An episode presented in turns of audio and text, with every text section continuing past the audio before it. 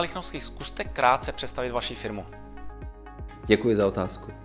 PRK Partners je přední česká a slovenská advokátní firma, která poskytuje poradenství obchodním, obchodní klientele a významným privátním klientům.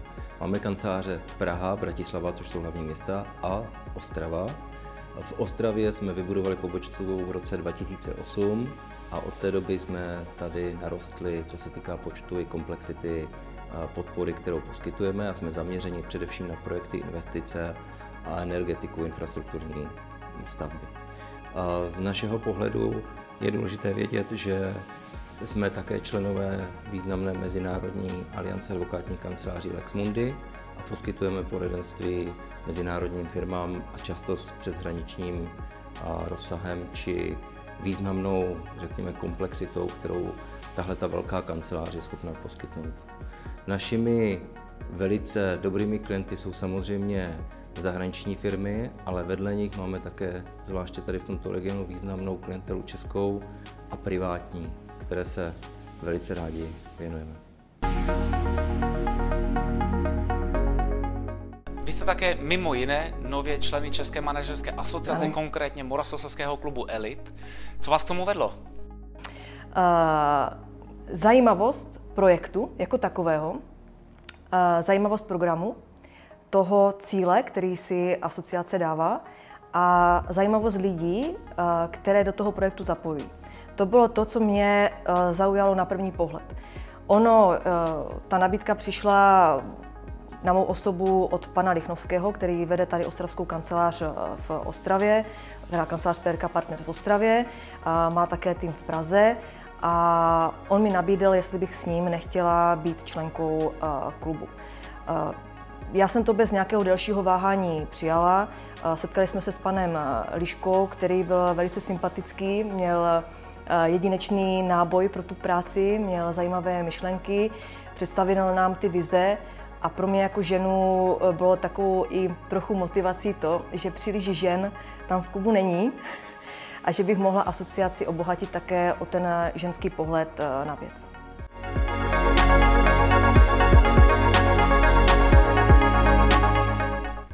Teď zpátky k vaší firmě. Jak se vaše společnost přizpůsobila aktuální covidové situaci a co konkrétně jste zlepšili nebo vylepšili a je něco, co přetavíte do takzvaného nového normálu u vás ve firmě? Děkuji za tu otázku. Eh, v naší firmě my jsme byli na covidovou krizi poměrně dobře připraveni. Podstatná část naší klientely je zahraniční, takže my jsme zvyklí komunikovat na dálku. My jsme zavedli sdílené systémy a vlastně systémy pro podporu home office, už asi před dvěma, třemi lety, kdy právníci, zvláště mm, ženy, které potřebují zařídit svůj osobní život, a my na to hodně dbáme ve firmě, měli možnost mít svoji vlastní kancelář vlastně doma, kterou plně vybavíme. A do toho máme sdílené systémy, ukládání dát, digitální bezpečnost, všechny tyhle ty věci, které si dovedete představit. Co se rozhodně prohloubilo, byla otázka a, užívání těchto nástrojů, kdy jsme Lidi se to museli už všichni naučit, už nebylo možné jenom zvednout mobil, potřebujeme spolu mluvit, potřebujeme se vidět z očí do očí, ale potom jsou to taky otázky, kdy mm, v rámci toho covidu jsme si museli zvyknout na určitou formu rozdělování kompetencí. Musíme pochopit, že v advokátní kanceláři jsou lidi, kteří jsou vysoce motivovaní, jsou odpovědní, stojí sobě po boku, takže my na sebe nemusíme až tak dozírat. My na sebe musíme spolehat spíše o čem se musíme bavit, je, jak koordinovat jakoby, řešení toho, toho tématu, co děláme pro toho klienta, co děláme tu práci. Když třeba prodáváte firmu a máte uh, rozsáhlou smlouvu o převodu obchodních podílů a k tomu řadu, uh, jako řekněme, paralelních smluv, tak uh, jeden i druhý musí vědět a nemůžete přijít do vedlejší kanceláře. Takže jsme se museli naučit používat nějaký Webex, Microsoft Teams, vkládat do něho dokumenty. Taky jsme se museli naučit, a to je důležitý faktor, mediální prezentaci. To, co dáte na internet, jakým způsobem se prezentujete na LinkedInu, eh, jestli ta firma používá i nástroje, jako je Google a další. Vnímáme, že i naše, řekněme, konkurence nebo naši zahraniční partneři k tomu přistoupili. A obecně, co ještě řešíme, je otázka, jak udržet kontakty, jak s klienty, tak s lidmi v kanceláři, tak s lidmi v zahraničí, třeba našimi partnerskými kancelářemi, protože ta lidská vazba, měli jsme pravidelně možnost se setkávat na různých fórech mezinárodních, Dneska už to není možné, máte jenom vlastně nějakou online platformu a tedy. To znamená, hledají se cesty, aby ti lidi spolu mohli mluvit a nestratili spolu kontakt. A za nás my vnímáme, že mění se, řekněme, standard i sociální, to, co se vnímá jako normální, se trošku posunuje. A my věříme, že zůstane ještě trochu čas na tu lidskou vazbu, ale museli jsme se přizpůsobit novému trendu.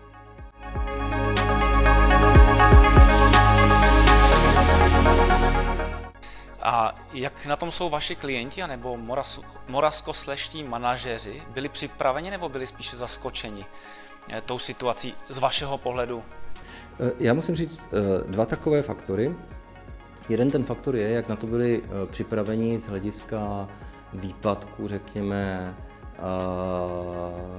schopnosti lidí docházet do práce, kdy musíme to rozdělit na takovou firmu, která, řekněme, může nařídit home office a můžou fungovat lidi z domu, ale jsou taky firmy, které jsou výrobní, které to takto nemají. A pak, řekněme, ten druhý faktor je, jak ta firma byla připravena technologicky na tuhle změnu a tam my vnímáme, že byly významné rozdíly. To záleželo od skutečně způsobu vedení místních firm, množství investic a tak dále. Po vlastně objevení se covidu, tak se hodně hasily požáry, to znamená, řešilo se, jak vůbec zařídit to, aby lidi docházeli bezpečně do práce. Co ti lidi můžou dělat a co musí dělat, co se jim dá nařídit, nedá se jim nařídit a co taky ten zaměstnavatel pro ně může udělat. A jeden z našich klientů nám řekl, že nejlepší forma motivace je poskytovat lidem informace. Je to hodně pravdy. Všechny firmy posílily a i na tom jsme se podíleli úroveň komunikace vůči svým zaměstnancům, co jak dělat, ale taky posílili výstupy ve vztahu ke klientům. A vnímáme, že Česká manažerská asociace k tomu třeba přispěla, pořádala anketu a určité diskuze na tom, jakým způsobem oslovujete svoje klienty, jestli používáte online nástroje, jestli používáte LinkedIn, web a tak dále.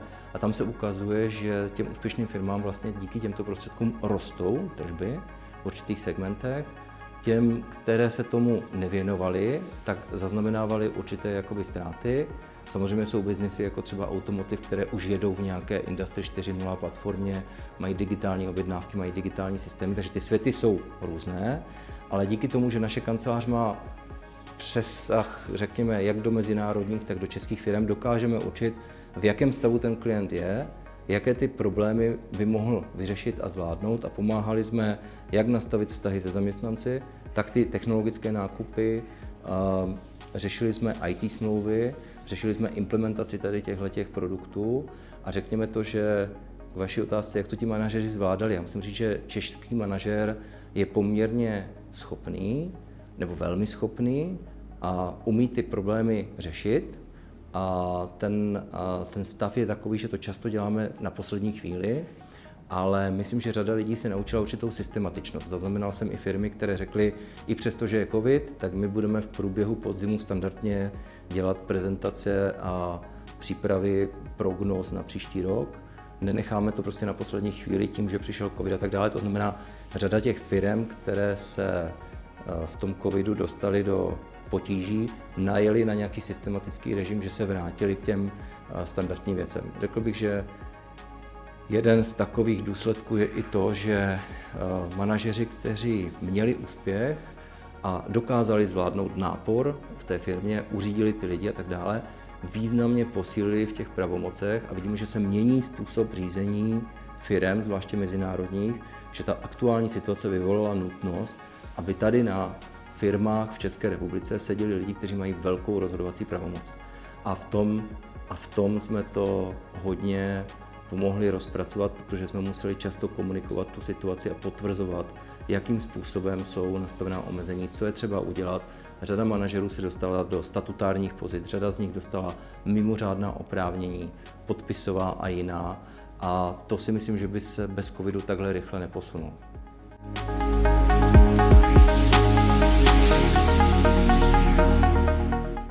No a pro představu, jaké otázky řešíte eh, právě v těchto dnech v rámci teda covidové krize u firm? V těchto dnech řešíme převážně čerpání dotací a podpůrných programů, které už byly přijaty vládou, protože na jaře to bylo takové, že to byly spíše jednorázové dotace, které se velice pomalu rozjížděly. Člověk překvapivě by si mohl myslet, že přes léto, kdy byl trochu jakoby útlum pandemie, přijme zákonodárce k tomu, aby promysleli případnou druhou vlnu a podporu biznesu pro druhou vlnu. K našemu překvapení se to ne až tak stalo. Nebyly promyšleny do důsledku koncepce a systémová řešení, systémové podpory a podobně, aby na rozdíl od jara ta podpora byla pružnější než na jaře. Takže my v tuto chvíli především se snažíme podporovat naše klienty v tom každodenním uh, servise, říci jim, co, kde, jak mohou čerpat, co mohou očekávat a co třeba nemohou očekávat. Protože oni potřebují mít nějaké biznisové vyhlídky a když uh, my jim dáme nějakou, řekněme, podle našich zkušeností realistickou vizi, tak oni vědí, na co se připravit. Jo, takže my jim radíme, ty home office to byly především na jaře, teď už s tím společnosti umí pracovat, vědí, jestli si mohou počítat nebo ne, jestli to je pro ně nebo to pro ně není.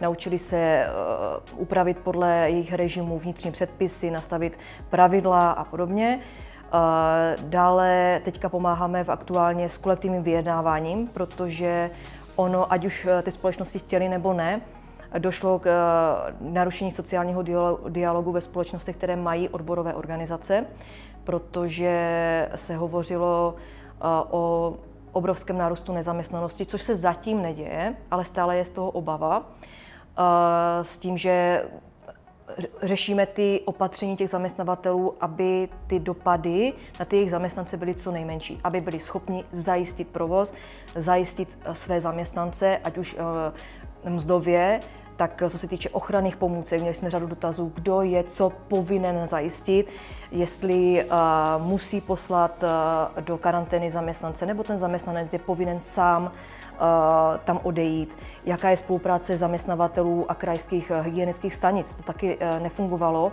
Eh, optimálně. Proto jsme eh, se snažili nějakým způsobem spružnit tu komunikaci, protože zatímco zaměstnavatel věděl hnedka do druhého dne, že má zaměstnance v karanténě, protože zaměstnanec mu to nahlásil, tak krajská hygienická stanice jim to nahlašovala až s týdenním spožením třeba. Jo, přičemž ten zaměstnanec už neměl co dělat v zaměstnání, aby nenakazal další. Takže to byly takové, řekla bych, uh, ze dne na den otázky, které jsme řešili u řady uh, těch eh, zaměstnavatelů a těch společností, když dostali nějakou uh, direktivní uh, pravidlo z krajských hygienických stanic, co musí dodržovat, ale z hlediska provozu. To pravidlo bylo univerzální pro všechny, ale řada provozů nejde pojmout univerzálně. Jo? Proto my jsme se snažili najít minimalizaci rizika, že nedodrží nějaké nařízení, ale zároveň si to obhájí, proč nedodrželi. Takže to byla ta hlavní agenda a je to i eh, teďka na podzim. Eh, jedna z mých posledních otázek míří ke kraji, Moravskému kraji. Co si myslíte, že by eh, se mělo třeba koncepčně dít nebo změnit v našem kraji? A my tím, že tady mapujeme tu situaci už 12 let, co je ostravská pobočka tady usídlená v kraji, tak vnímáme ty potřeby toho biznisu i ty iniciativy, co vedou k tomu, aby byly naplněny potřeby biznisu. A těmi jsou podpora toho potenciálu v kraji. My tady máme historicky desítky let velice dobrou pověst, co se týče technických oborů. Proto my se e, řadu let snažíme podporovat e, spojení biznisu, který už je nějaký běžící cyklus, s podporou vzdělávání, a to už od základních škol. By jsme, byli jsme účastníci několika konferencí, které byly právě se zabývaly propojením biznisu a vzdělávání už od základních škol. To znamená, jak se mohou významné společnosti v kraji zapojit do toho, aby jsme tady drželi tu tradici a rozvíjeli i dále tu tradici třeba v jiných oborech, protože dříve to bylo hodně strojírenství, teď už to jsou více uh, IT systémy a podobně, takové vzdělávání, aby mohli podporovat to vzdělávání tady v regionu, aby to nebylo tak, že nám utečou ty naděje a aby jsme je motivovali tady zůstat. A pro mě velkým potěšením bylo uh, už řadu let uh, zpátky zavnímat tu iniciativu významných průmyslových podniků, zapojit se do těchto iniciativ, založili klastry, které podporují tady v regionu to vzdělávání už od základních škol, aby motivovali ty lidi už tu střední školu si vybrat podle toho, Eh, jakému oboru se chtějí věnovat.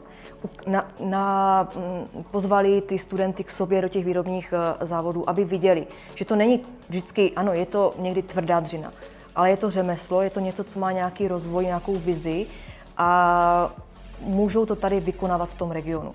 A je to velice dobré, že to pokračuje od základní škol po střední a funguje velice dobře spolupráce biznesu a vysokého školství.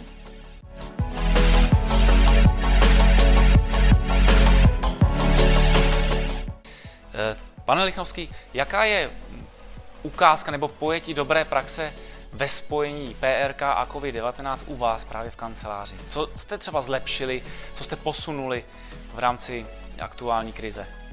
Trochu odlehčeně řeknu, eh, byly eh, věci, které se změnily radikálně, ale pak třeba taková drobnost. My každý rok vydáváme tuhle publikaci, je to Doing Business in the Czech Republic. Vidíte tady, že tu je číslo 2019 Vycházelo to vždycky elektronicky v tištěné podobě. Letos z důvodu covidu jsme to vytiskli už jenom skutečně elektronicky a posíláme to elektronicky. Není pevná tištěná verze papírová.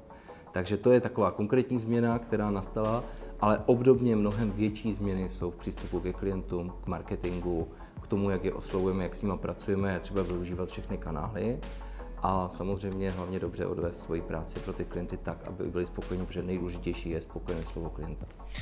A na závěr jedna taková osobní otázka na odlehčení. Jaký je váš největší manažerský úspěch? No, to je asi eh, dost eh, těžká otázka, ale pro mne to bylo založení pobočky v Ostravě a její udržení v chodu. Dosáhnutí toho, že jsme vytvořili určitý, řekněme, profesní standard a úroveň, kdy jsme tu vycvičili lidi, na kterých jsme hodně pracovali. Lidé, kteří u nás byli nejenom, že měli nějakou stáž v Praze v podobě, řekněme, uh, uh, i třeba nějakého jednoho roku, ale byli vysláni na stáže do zahraničí, do Kanady, uh, do Polska, do Nízozemí, do Izraele a měli možnost prostě nahlédnout do Finska, nahlédnout na standardy v jiných zemích. A ono to stojí docela dost peněz. Nedá se to dělat bez toho, aniž bychom na to nevydělali. Ale je to nějaká nadhodnota, kdy ti lidi si sebou přinesou i díky tomu, že byli v tom prostředí, tak potom děláme s klientelou taky, která je mezinárodní, tak máme tento přesah a to jsou hodnoty, které v těch lidech zůstanou v tom kraji. Já si myslím, že co je nejdůležitější, je, aby Ostrava a Moravskoslezský region měli ten lidský potenciál, ten jsme uchovali do budoucnosti protože asi všichni se nemůžeme sestěhovat do Prahy. To asi nepůjde. Takže pro mě byl velký úspěch Ostravská kancelář a vedle toho z hlediska klientů je možné říci, že jsme pomohli v investicích do toho, toho kraje, které řádově, co se týká zaměstnanosti, přinesly tisíce pracovních pozic. Byly to firmy a transakce, které byly v miliardách, byly to složité povolovací procesy, technologické transfery, mm, vybudování závodů na zelené louce nebo dokonce brownfieldu. Na ty brownfieldy jsme velice hrdí, protože jsme využili něco, co bylo už předtím použito pro většinou průmyslovou výrobu a znovu jsme to vlastně zhodnotili a uvedli do provozu a nezastavili jsme nějaké zelené pole. Ale vedle toho jsme také výrazně pomohli klientům částečně upravit jejich, eh, řekněme, způsoby řízení, a pomoci jim postavit jejich biznis úplně jinak. A tam jsme se podíleli nejenom jako právní poradci, ale často i jako lidé, kteří jsou tázáni na názor, jak bychom danou situaci řešili, nebo co vnímáme jako příležitosti, co jako ohrožení. A to je něco, co běžná advokace nenabízí, ale ta anglosaská, ve které my jsme byli trochu vychováni, ano. Takže bych řekl, my jsme přinesli do Ostravy počátek nějaké změny v těch lidech. A to jsem si vždycky kladl za cíl. Jsem tady rodil.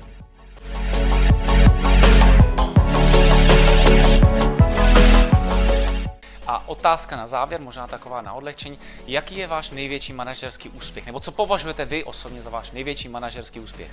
Uh, děkuji za tuhle otázku. Uh, po 12 letech v praxi už uh, si troufnu říct, uh, že mým asi největším manažerským úspěchem je, že se nám za těch 12 let podařilo tady ve spolupráci s dalšími právníky a s panem Lichnovským, který mě tady vede za celých 12 let, vytvořit perspektivní tým právníků, kteří sdílejí hodnoty, které my tady chceme v kraji udržet. Jsou to lidé, kteří, i když třeba měli tendence utéct do Prahy a dělat velkou kariéru, tak pochopili, že se to dá, ty jejich očekávání naplnit i tady v regionu. Sdílejí ty hodnoty, mají chuť rozvíjet advokaci slušným způsobem, rozvíjet biznis, přinášet nové myšlenky, nové trendy, zároveň mít mezinárodní zkušenost, ať už z předních kanceláří nebo z předních společností. Jsou to lidi velice dobře jazykově vybavení. A to si myslím, že je uh, to, co já chci předat a snažím se to už předávat uh, s tou mojí zkušeností každý den uh, mladším kolegům, aby viděli ten potenciál v tom regionu, aby cítili tu odpovědnost za něj a aby tady zůstali i dále.